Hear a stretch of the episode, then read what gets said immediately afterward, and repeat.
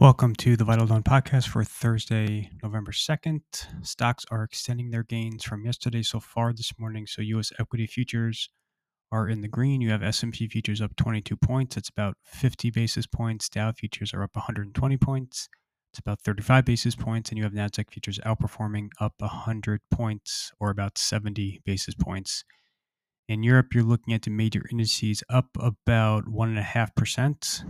Broad participation in Europe, most major subgroups are higher. You're seeing outperformance in autos, industrials, basic resources, tech, and real estate. Real estate's up over 4%, uh, leading Europe on the upside. Asia was higher across the board. Uh, with the exception of mainland China, you had the Shanghai comp fall about 50 basis points. Uh, the Nikkei rallied 1%. The Hang Seng ended up about 75 basis points. Yields are uh, extending the price action from yesterday. So you have 10 year yields down about another two basis points. That follows a huge rally on Wednesday.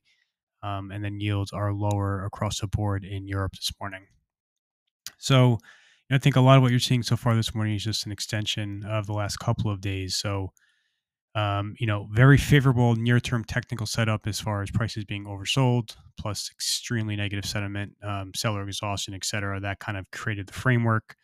And then the spark, um, you know, yesterday certainly was a huge rally in treasuries. I talked more about the more in the piece about why treasuries were so strong yesterday. Um, you know, the Fed played played a part. Um, you know, I think just quickly on the Fed, you're really not seeing a lot of major changes from you know the commentary from the FOMC or from Powell the last couple of months. Call it. Um, you know, the messaging is very consistent. Rate hikes are nearly finished. I think the door was closed a little bit further yesterday towards the potential for another rate hike. Um, they're not shutting it fully, so they're still holding out the potential for another hike. But you know, I think for the most part, they're done hiking. The question now is the length of the ceiling um, when will they start cutting rates? And then also on the quantitative tightening process when the balance sheet shrinkage um, either slows and or stops. And we know we're still a couple of quarters at least from from either of that happening. But um, you know the major central banks are essentially finished hiking. So the BOE, the ECB, the Fed. Um, you know the BOJ is kind of the one outlier, but they're, as we saw earlier in the week, not really moving that aggressively in a hawkish direction.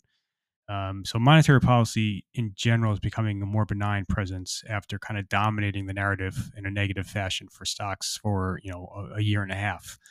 Um, so the Treasury rally yesterday helped catalyze the the move we saw in stocks. That's carrying over into this morning, and then I also would say on earnings, um, you know, the Tuesday night, Wednesday morning results were were horrible.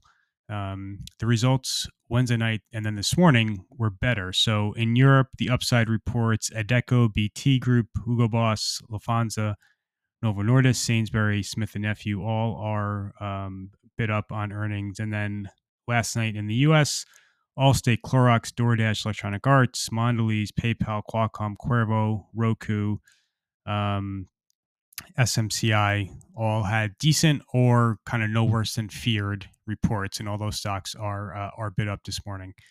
Um, so I think it's a combination of just price action and rates, some relief on the monetary policy front, um, and then decent earnings coupled with the technical factors are all helping to propel this higher. Macro news overnight uh, was pretty minimal. You didn't really have any major central bank headlines. Um, you know, nothing that dramatic that happened on the geopolitical front. Um, or and and then eco data was also uh, relatively minimal.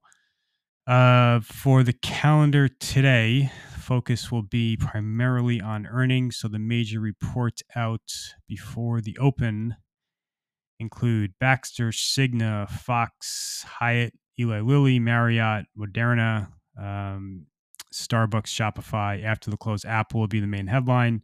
Plus, you also have Booking, uh, DraftKings, Expedia, Live Nation, Microchip, Paramount, and uh, Square or Block, as they call themselves. Um, and those are the major highlights for today. Like I said, pretty quiet. You know, other than earnings, there were a ton of earnings out last night, so definitely take a look at the piece. Uh, and then a lot out this morning also.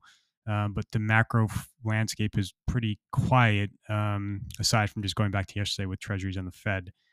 Uh, and then today will be the last really busy day of earnings season. Um, you know, Apple is is the last mega cap.